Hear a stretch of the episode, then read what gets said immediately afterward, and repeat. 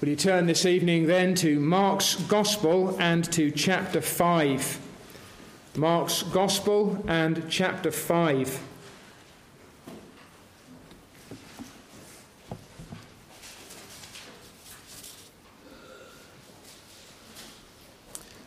Let me give you a brief summary of the first part of this chapter.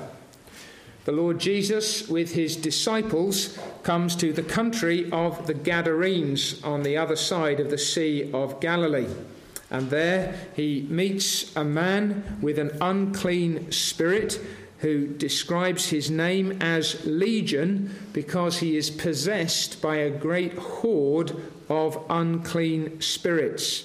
And the Lord Christ sends the spirits out of him, and the Legion begs Christ that Christ would not send them out of the country, so he sends them into this great herd of swine, of pigs, and the unclean spirits go out, enter the 2,000 pigs, and they run violently down the steep place into the sea and are drowned in the sea. So those who fed those pigs ran away, and they told it in the city and in the country. And everybody goes out to see what has happened. Let me read to you now from verse 16 of Mark 5. And those who... verse 15. Mark 5, verse 15. Then they came to Jesus and saw the one who had been demon-possessed and had the legion, sitting and clothed and in his right mind, and they were afraid. And those who saw it told them how it happened to him who had been demon-possessed, and about the swine. Then they began to plead with him to depart from their region. And when he got into the boat, he who had been demon-possessed begged him that he might be with him.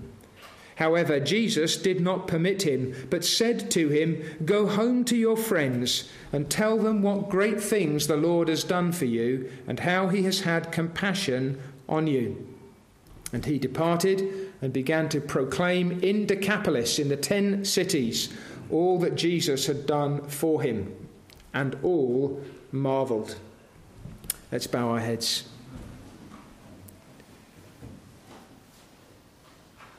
Father, we ask that you would teach us now by your word and by your spirit how we may honour you, that we might understand better what happens in the soul of someone who is saved by your grace and what it means to make that known in a way that brings glory to your name. Father, instruct us, we ask, through Christ our Saviour. Amen. Amen.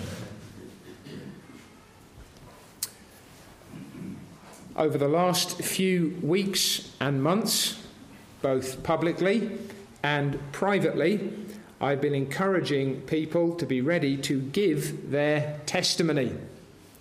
And what does that even mean? Well, there are people who are now saying that they have been saved by the grace of God, and they want to be baptized and become a part of the church. There are other people who have already been baptized and have been part of another congregation in a different place, and they're also saying they want to become a part of this congregation.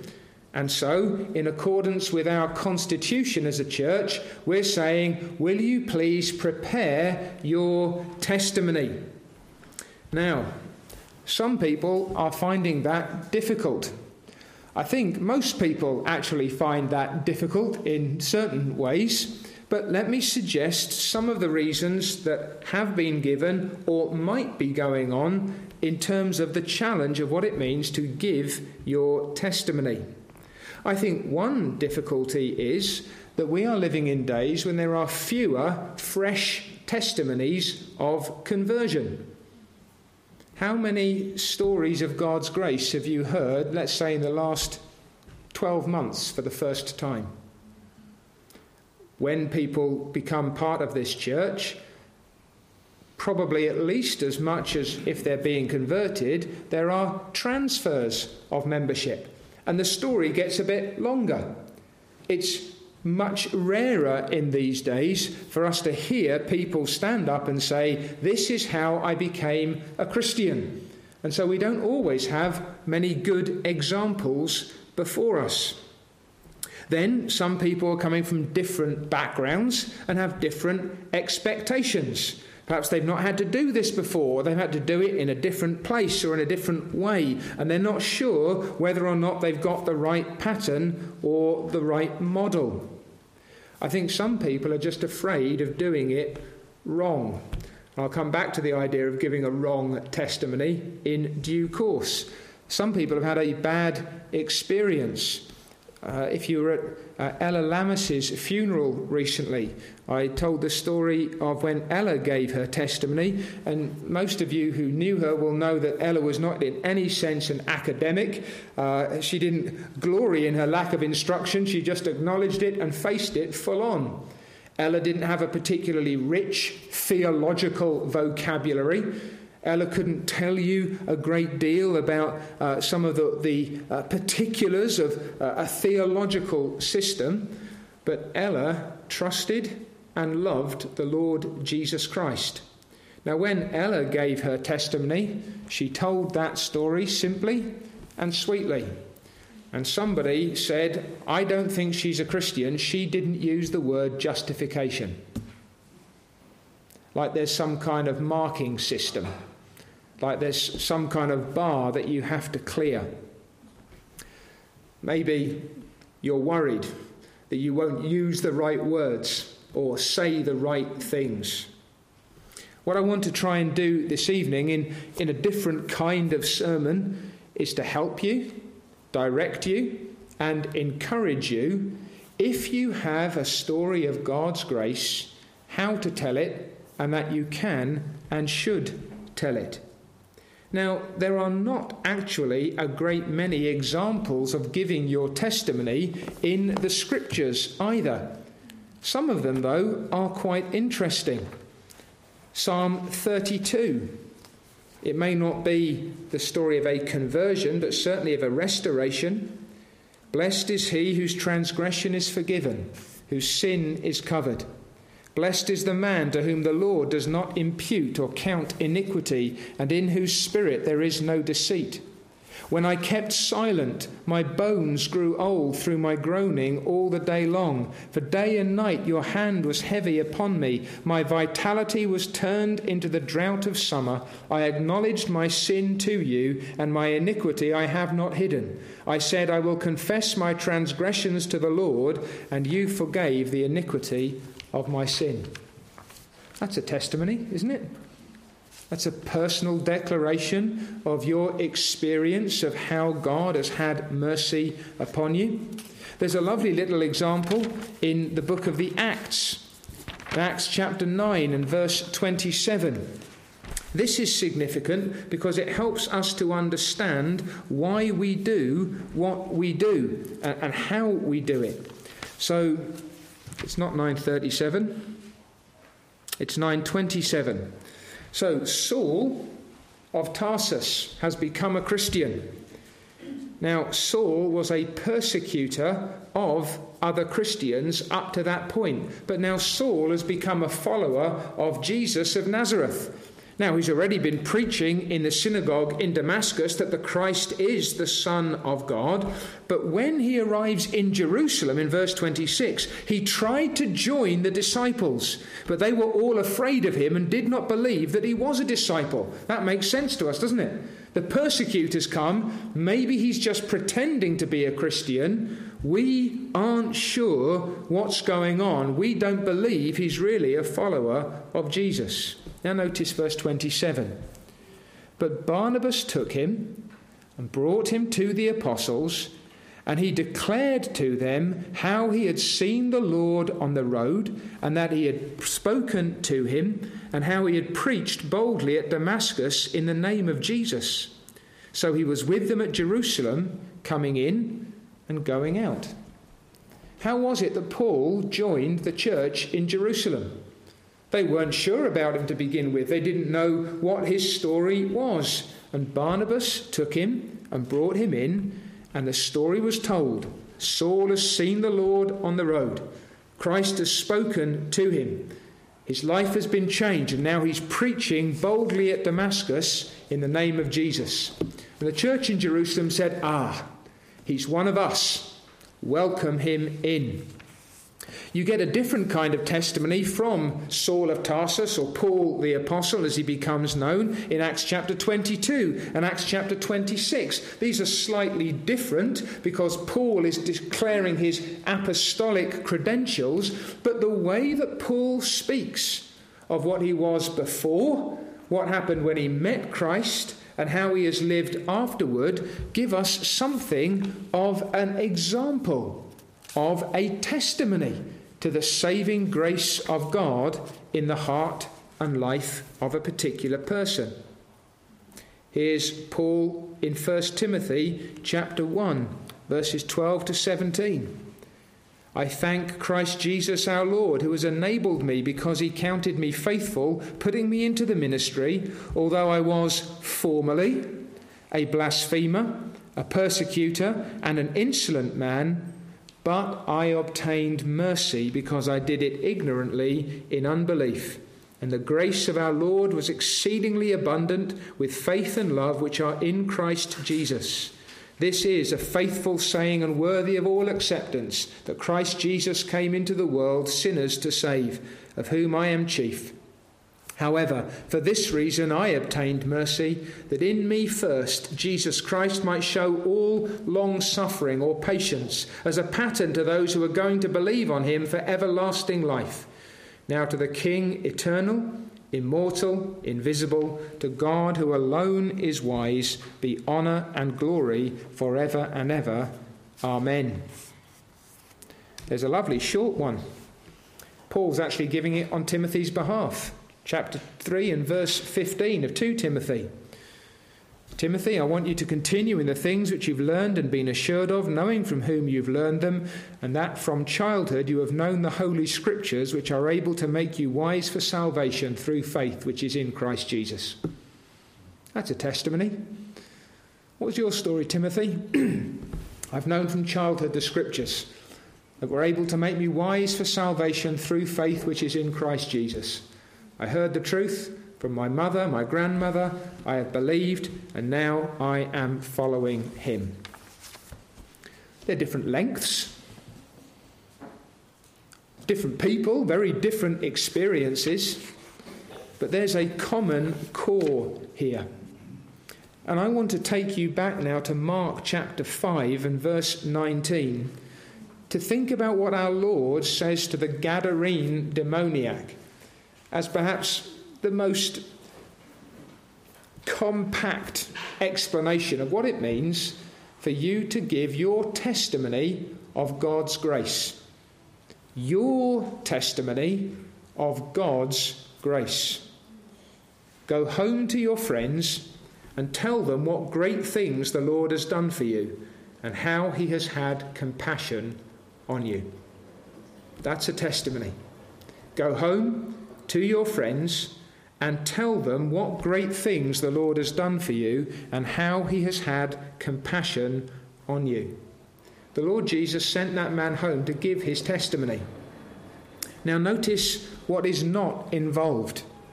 Christ didn't send him to tell the story of how he saved himself. This man is not the hero of the story. He's the man who needs to be saved. He is not the centre of attention. He's not going to go home and say, yeah, I saw this guy Jesus of Nazareth coming off the boat and I thought maybe he can help me out a little bit. So I picked myself up and I went down and we kind of had struck a bit of a deal and I managed to drive the demons out of my own soul. And now I've come back to tell everybody what I have accomplished. That's not a testimony of God's grace, is it? He's not the object or the centre of attention.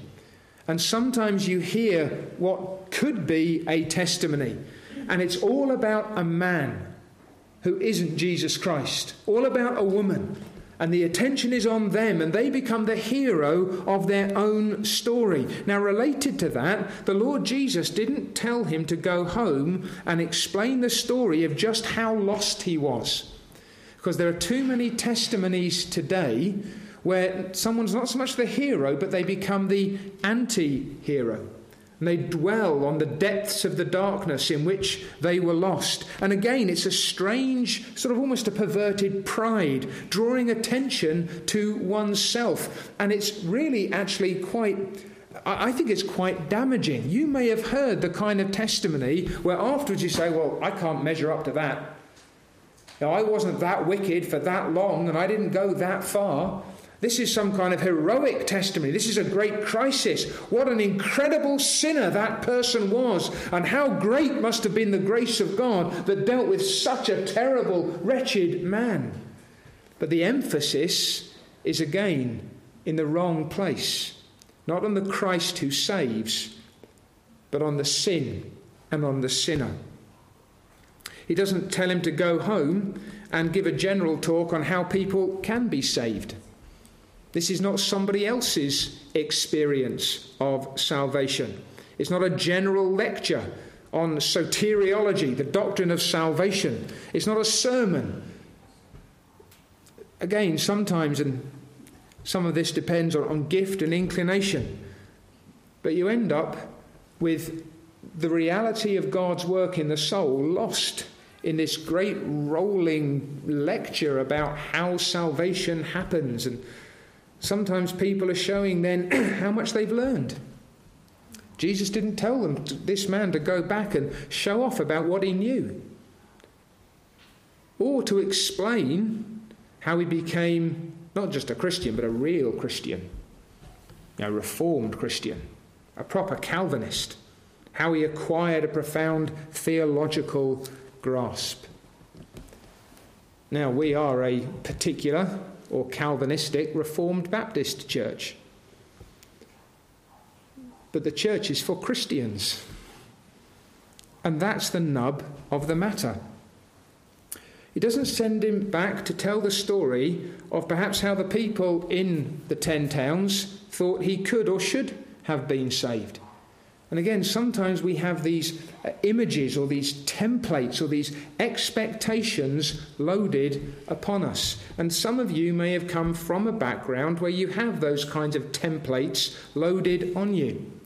So if perhaps you've come from a charismatic background or a Pentecostal background, then maybe there needs to be some distinct experience. Perhaps you need to hear a word from the Lord at a particular time.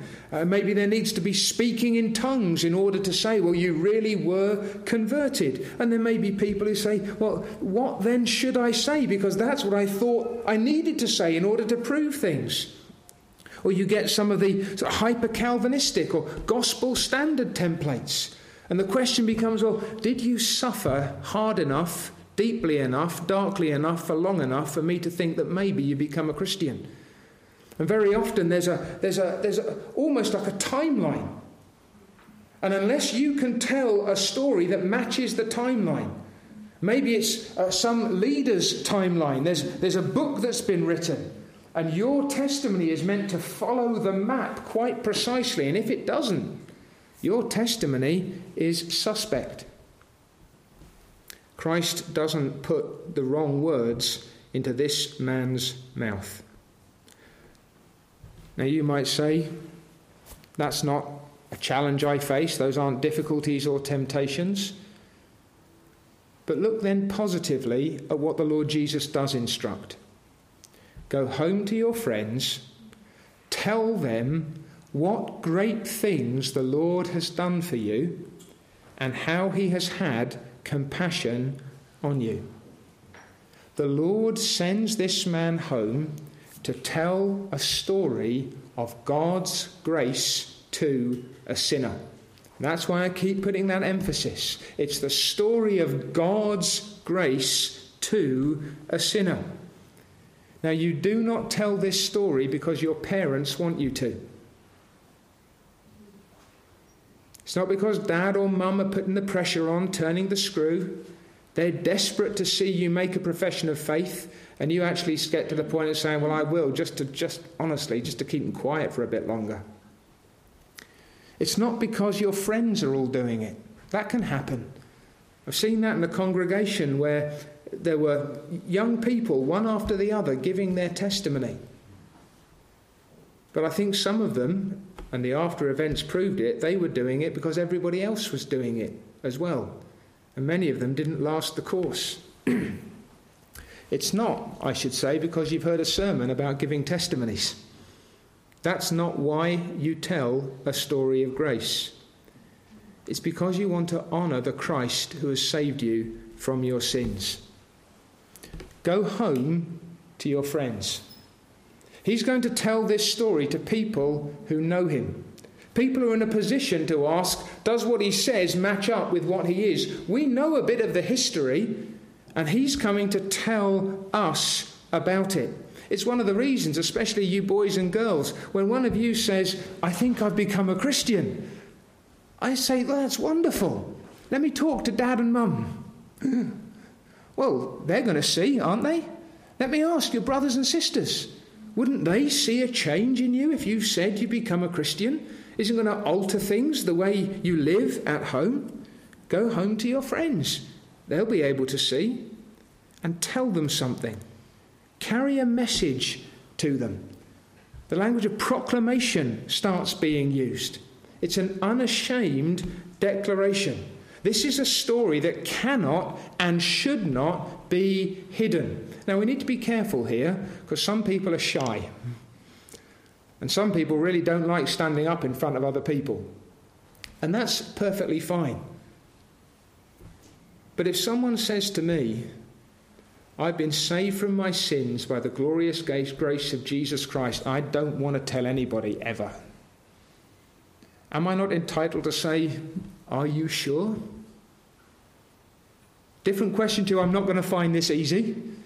Different question to, I don't quite know how to do this. Different question to, what if I break down in tears while I'm doing it? All of that may be the case. But consistently, Christ calls his disciples to some kind of public declaration. And I've sometimes said to people, if you can't tell it to your brothers and sisters in Christ, how in the world are you going to tell it to the world outside? If we don't talk to one another about what God is doing in us, how on earth are we going to tell anybody else what God can do for sinners? Carry a message to them. Tell them what great things the Lord has done for you, and how he has had compassion on you. What the Lord has done for you, and what the Lord has done in you. Now you see where the focus is. The great things that God has done for you. The compassion that the Lord has shown toward you. It is a story of divine deliverance. Look what God has done for me. Now, if you go back to some of those examples that we looked at earlier, Psalm 32. Where's the emphasis? What's the story that man tells of his experience of God's grace? Blessed is he whose transgression is forgiven, whose sin is covered. Blessed is the man to whom the Lord does not impute iniquity, and in whose spirit there is no deceit. When I kept silent, my bones grew old through my groaning all the day long. For day and night your hand was heavy upon me. My vitality was turned into the drought of summer. I acknowledged my sin to you, and my iniquity I have not hidden. I said, I will confess my transgressions to the Lord, and you forgave the iniquity of my sin. This is the great thing that the Lord has done for him, and this is how he has had compassion upon him. Or you're in Acts chapter 9 and verse 27, Saul of Tarsus, are you really one of us? Yes. Let me tell you about how this man met Jesus Christ on the road to Damascus, and how Christ spoke to him, and how immediately afterwards he went and began to proclaim that Christ in Damascus. It's the same thing in Acts chapter 22 and Acts chapter 26. Who is the great actor in Paul's testimony? I was a sinner, but God found me, and God saved me, and God sent me in order to do his bidding. Or 1 Timothy chapter 1, verses 12 to 17. Yes, before I was a violent and insolent and blasphemous man, but grace was shown to me. God has demonstrated his patience and his mercy in the life of a wretch like me. This is the good news worthy of all acceptation, that Christ Jesus came into the world to save sinners, of whom I am chief. Or Timothy. What happened to you, Timothy? I've always known the Bible. My mum told me. Grandma told me. And in it, I was made wise for salvation through faith, which is in Christ Jesus. Timothy might have said, do I need a Damascus Road experience? Have I got to be brought as low as David in Psalm 32? Do I need to have the kind of experience? No, Timothy. No, I need to know what great things the Lord has done for you and how he's had compassion on you, quietly, gently, peacefully. Maybe nobody knew when young Timothy became a Christian. It doesn't undermine his testimony. Sometimes people emphasize that moment, that second. What's your second birthday? What was the hour, even the minute, when you passed from death unto life? Sometimes people can tell you. I walked into that building, not a Christian. I walked out believing. I remember the evening when I prayed. I remember the morning when I woke up and asked God to save me. Others are more like the man in John chapter 10. One thing I know, I was blind, but now I see. It's a story of glorious grace. The emphasis is God's free favour toward a sinner like me. It's a story of matchless mercy. How the holy God has smiled in favour in Christ upon you. Some of you have heard me say, I want to know where the Lord found you, how he saved you, and how he's led you. Does that map over this kind of experience? Go home to your friends and tell them what great things the Lord has done for you and how he has had compassion upon you. What might he have said? You know the man I was. You know the misery I was in. You know my bondage. I don't need to tell you how I was amongst the tombs, crying out and cutting myself with stones. All the evidence is upon me. And then a man got off the boat. I came running down toward him, and I was speaking to him. Perhaps this man barely understood what was going on, being demon-possessed. But this I know, he spoke, and I was clean. When others found me, it's beautiful language, isn't it? What a description externally of what happens internally. Sitting, clothed, and in his right mind. Maybe that's your experience.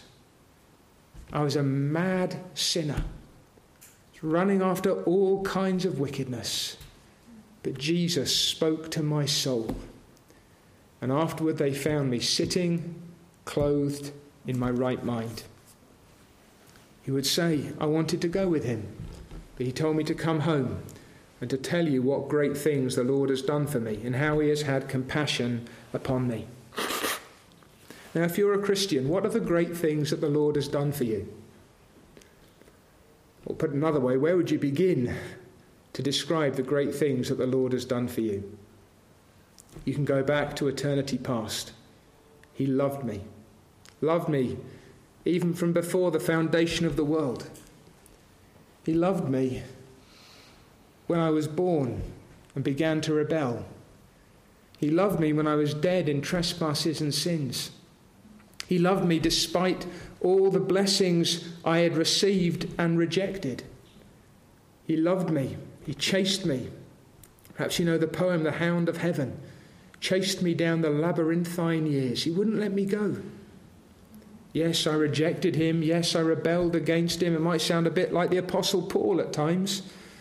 I thought I had to do many things contrary to the name of Jesus Christ. Or perhaps I was trusting in my own righteousness. But he never gave up on me. No, he had chosen me. He'd set his love upon me.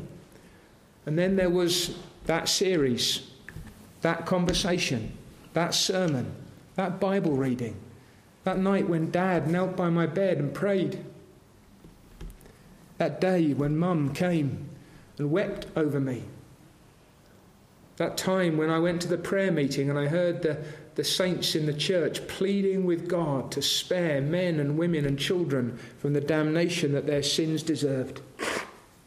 He awakened me. He enlightened me. I began to understand something of the goodness and the glory of God in Jesus Christ. He made me alive together with Christ. I can now say I was blind, but now I see. He freed me from my sins. I am no longer what and who I was. I am much more than that. I am clean. I am whole. He has comforted me. He's taken away my grief and my shame. He's made me clean. He's changed me. In the desert of my soul, there are now green shoots blooming. Out of the darkness, he's made light. It's a testimony of God's grace, a great Saviour and his great salvation for a needy sinner. Now, the details are always unique. In school, the teachers don't like it when you plagiarise, do they? We know where this has come from. Or perhaps sometimes even worse than plagiarism.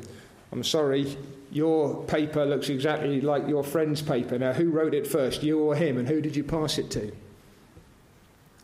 In that sense, there's no final detailed template for your story of grace.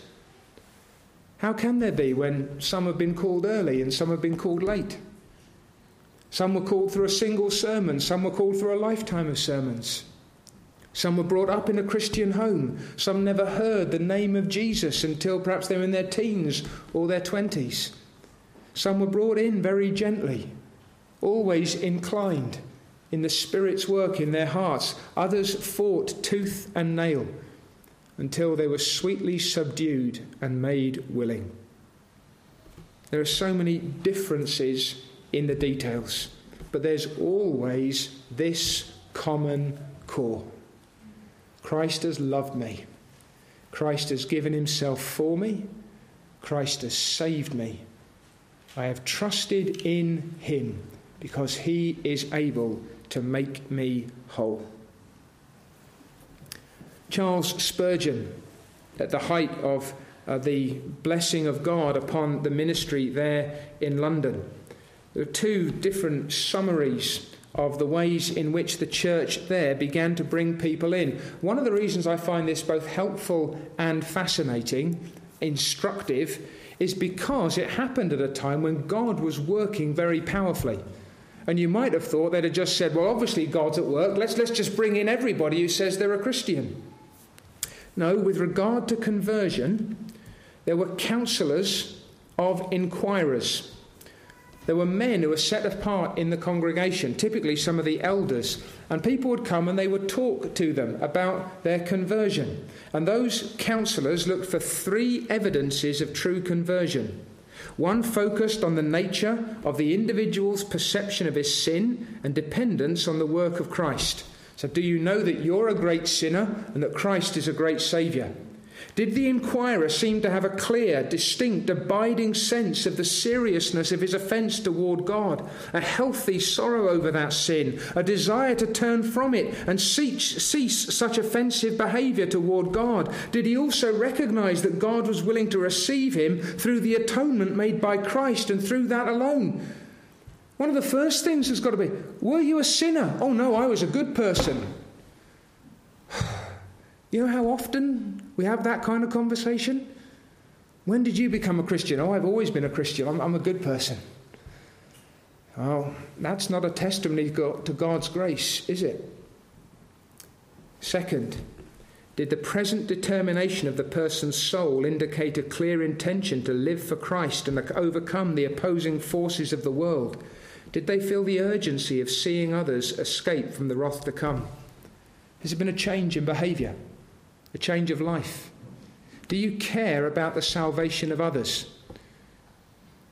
In the estimation of these people, if you weren't telling others about Jesus, you probably weren't a Christian. You might consider that quite a high bar. 3, with a full knowledge of his own unworthiness and his full dependence on God, did the person have some knowledge of the doctrines of grace and that mercy was the fountain from which his salvation flowed. Your story of God's grace toward you, that the Lord saves sinners, and that we do not save ourselves. There was another book called The Inquirer's Book. This is with regard to baptism and church membership. Interviewing elders recorded their comments. 3 things. Is there clear evidence of dependence on Christ for salvation? A clear felt knowledge of sin, a deep sense of the necessity of the cross. 2, does the candidate exhibit a noticeable change of character, including a desire for pleasing God and for others to believe the gospel? 3, is there some understanding of and submission to the doctrines of grace, sovereign salvation by God? It's quite simple, isn't it? I was lost, but Jesus found me, found the sheep who went astray. What great things the Lord has done for you, and how he's had compassion upon you.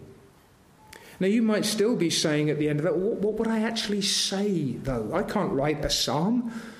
I can't write one of Paul's testimonies. Let me encourage anybody who wants to be encouraged to read some of this book called Wonders of Grace. Now, let me give you a few examples from the Inquirer's Book to encourage you and perhaps to instruct you.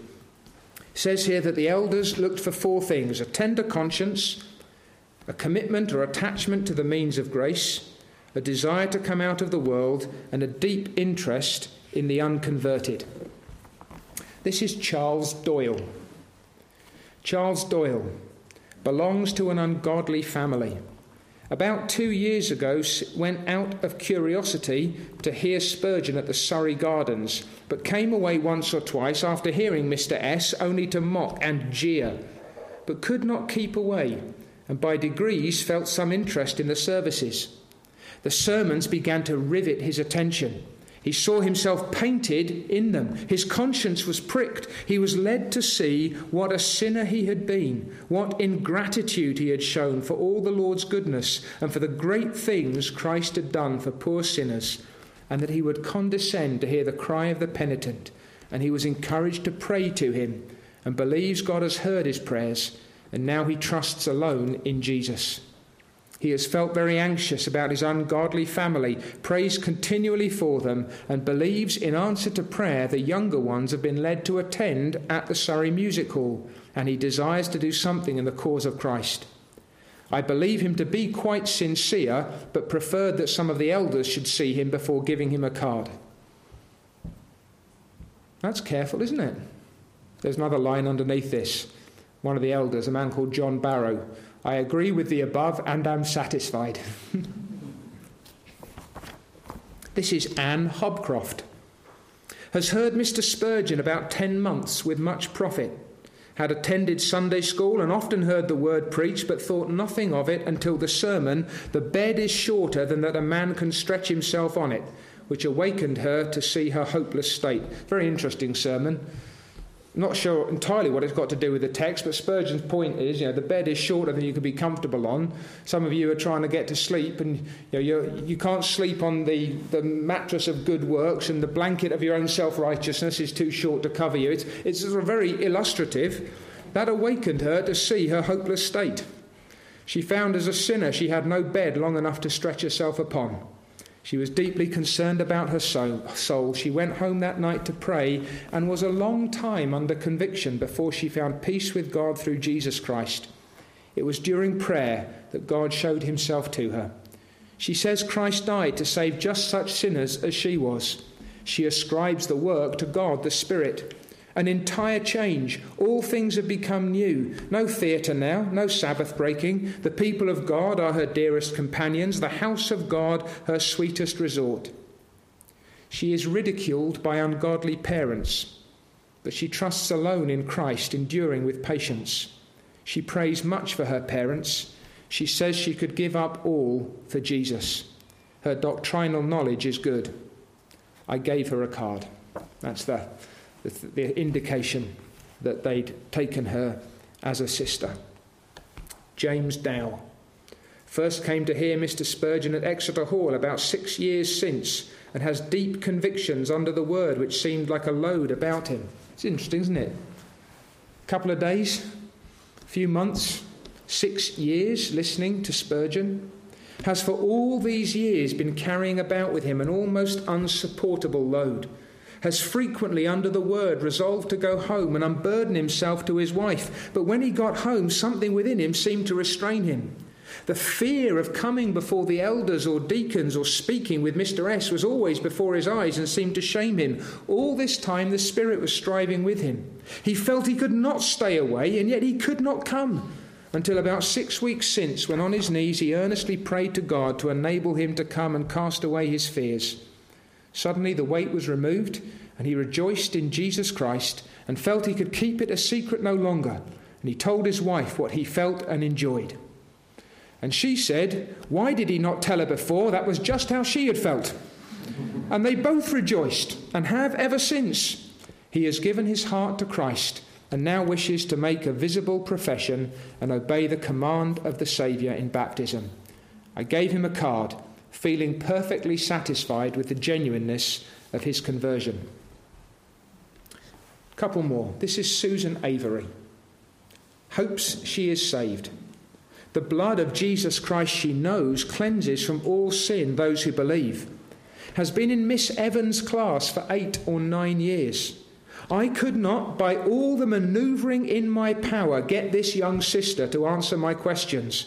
And after, I think, nearly half an hour, the above testimony was all that I could drag out. That's underlined. And I was forced to tell her to make it a matter of prayer and again come to see the elders. A fine opportunity for one of the elders to let patience have her perfect work.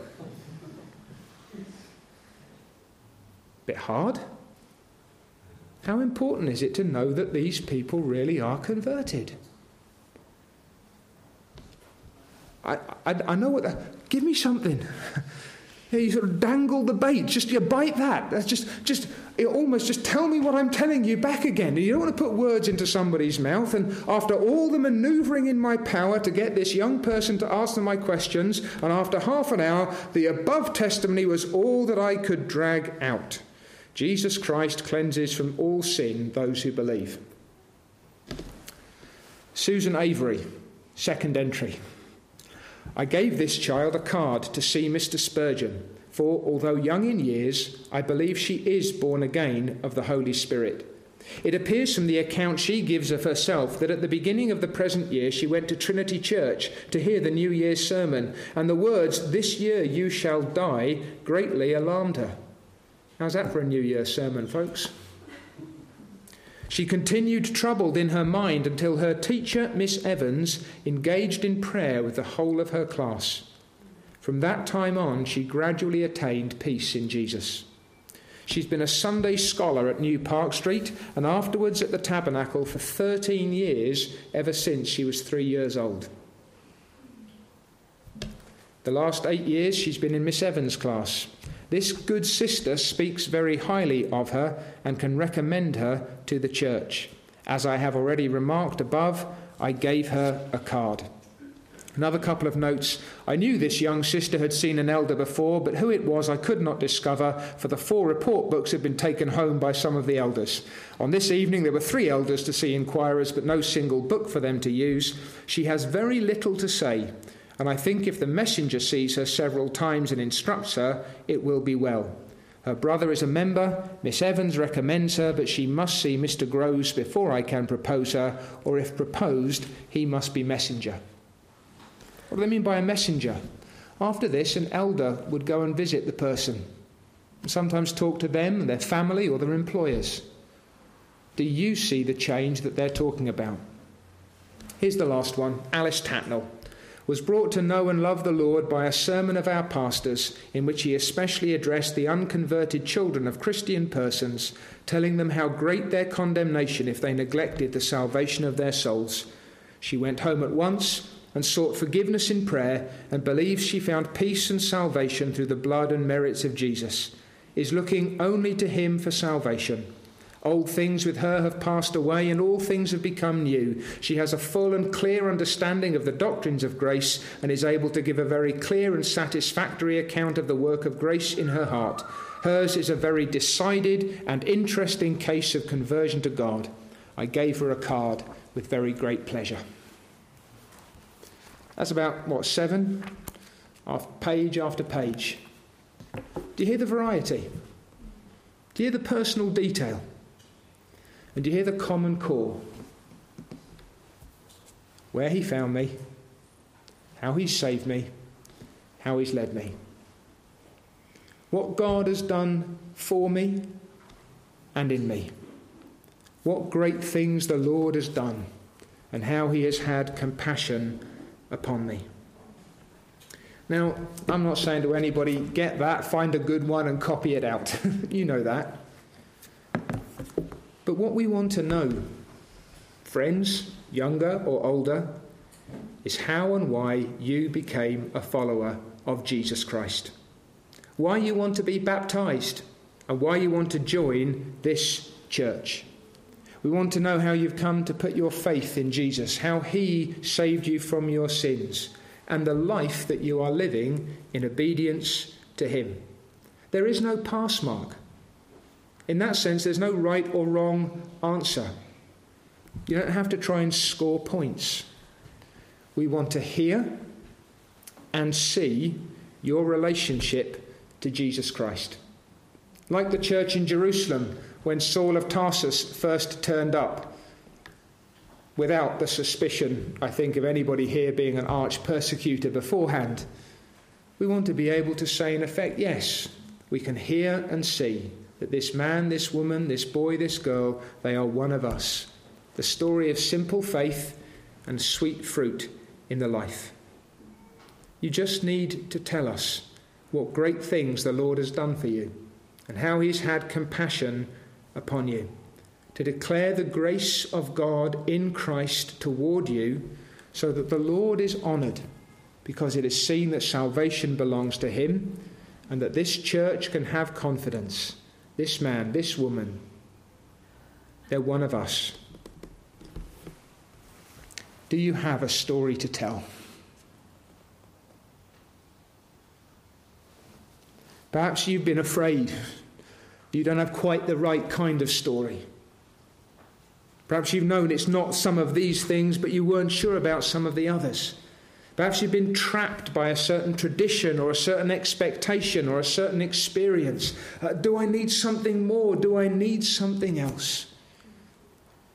Has Jesus done a great thing for you? Has the Saviour had compassion on your soul? Then you have a story to tell. If you don't yet, you need to call upon the name of the Lord to be saved. From wherever you are, at this precise moment in time, you can do it where you sit, you can go home. I don't need to prescribe 6 years of trouble. You could come in 6 minutes. You could cry out where you sit. But when you trust in Jesus, he will save you. When you call upon the name of the Lord, he will deliver you. Do you have a story to tell of the grace of God toward you as a sinner? If not, come to Christ and get one. The great things that he will do for you, and how he has compassion upon those who call upon him. And if you do, then please tell it. Come to me if you want to. First, you can go to Dad or Mum. Perhaps there's somebody else you'd like to talk to first. Come to the church. Testify of God's grace in Christ toward you. We're not here to judge you. We have to make a careful assessment, like these men and women did. But we're eager to hear of what great things the Lord has done for you, and how he has had compassion upon you, that you can stand up and say, I am his, he is mine, I am a Christian, and I want to be baptized, join the church, and serve Jesus Christ in this place. What does it mean to give your testimony? It means to tell the story to your friends, what great things the Lord has done for you and how he's had compassion upon you. What does it sound like? It sounds like your tale of God's grace toward a sinner dead in their sins, made alive by the power of God through the mercy of a dying and risen Saviour. Amen.